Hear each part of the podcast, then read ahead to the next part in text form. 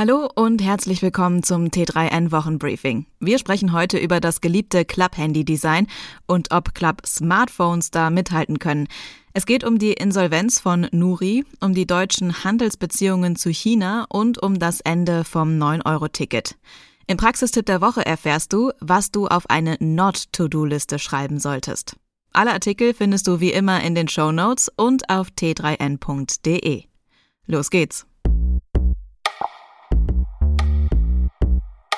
Digital Detox hin oder her. Ohne Smartphone wären wir im Alltag häufig aufgeschmissen.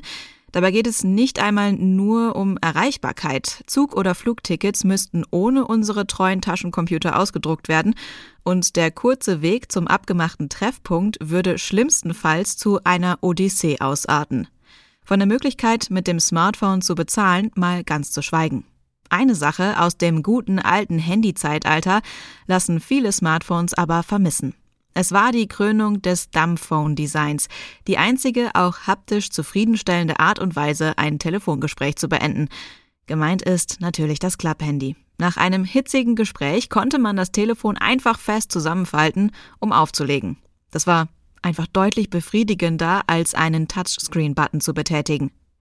Dieses Gefühl werden wir wohl nie mehr zurückbekommen. Dabei sind klappbare Smartphones heute durchaus Realität und wenn es nach Samsung geht, werden wir bald noch deutlich mehr davon sehen. Im letzten Jahr hat Samsung in Deutschland 180.000 Club-Smartphones verkauft.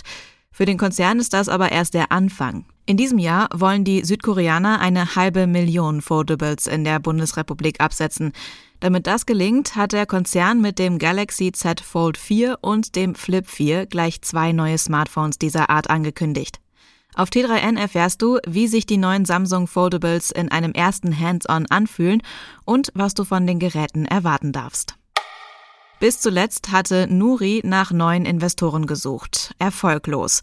Das Berliner Fintech musste Insolvenz anmelden. Auf T3N gehen wir der Frage nach, welche Auswirkungen die Insolvenz auf die Kundinnen der Kryptobank hat. Der Konflikt zwischen China und Taiwan spitzt sich erneut zu. Im allerschlimmsten Fall könnte der Streit eines Tages in einem militärischen Konflikt münden. Das hätte auch für die deutsche Wirtschaft erhebliche Folgen. Eine aktuelle Studie des Münchner IFO-Instituts rechnet vor, dass ein Ende der Handelsbeziehungen mit China einen deutlich härteren Wirtschaftseinbruch herbeiführen würde als der Brexit. Finanzminister Christian Lindner will das 9-Euro-Ticket nicht verlängern. Dabei hat das Ticket auf den Straßen für Entlastung gesorgt und davon haben am Ende auch die Autofahrerinnen profitiert. Auf t3n.de liest du, warum Lindners Entscheidung kurzsichtig ist. Eine To-Do-Liste ist ein extrem hilfreiches Werkzeug, um die eigene Arbeitslast im Überblick zu behalten. In Zeiten allgegenwärtiger Ablenkungen kann es aber auch hilfreich sein, genau die Dinge festzuhalten, die in einer produktiven Phase nicht gemacht werden sollten. Was hinter einer solchen Not-to-Do-Liste steht, erfährst du auf T3N. Das war das T3N Wochenbriefing. Hab eine gute Woche und bis zum nächsten Mal.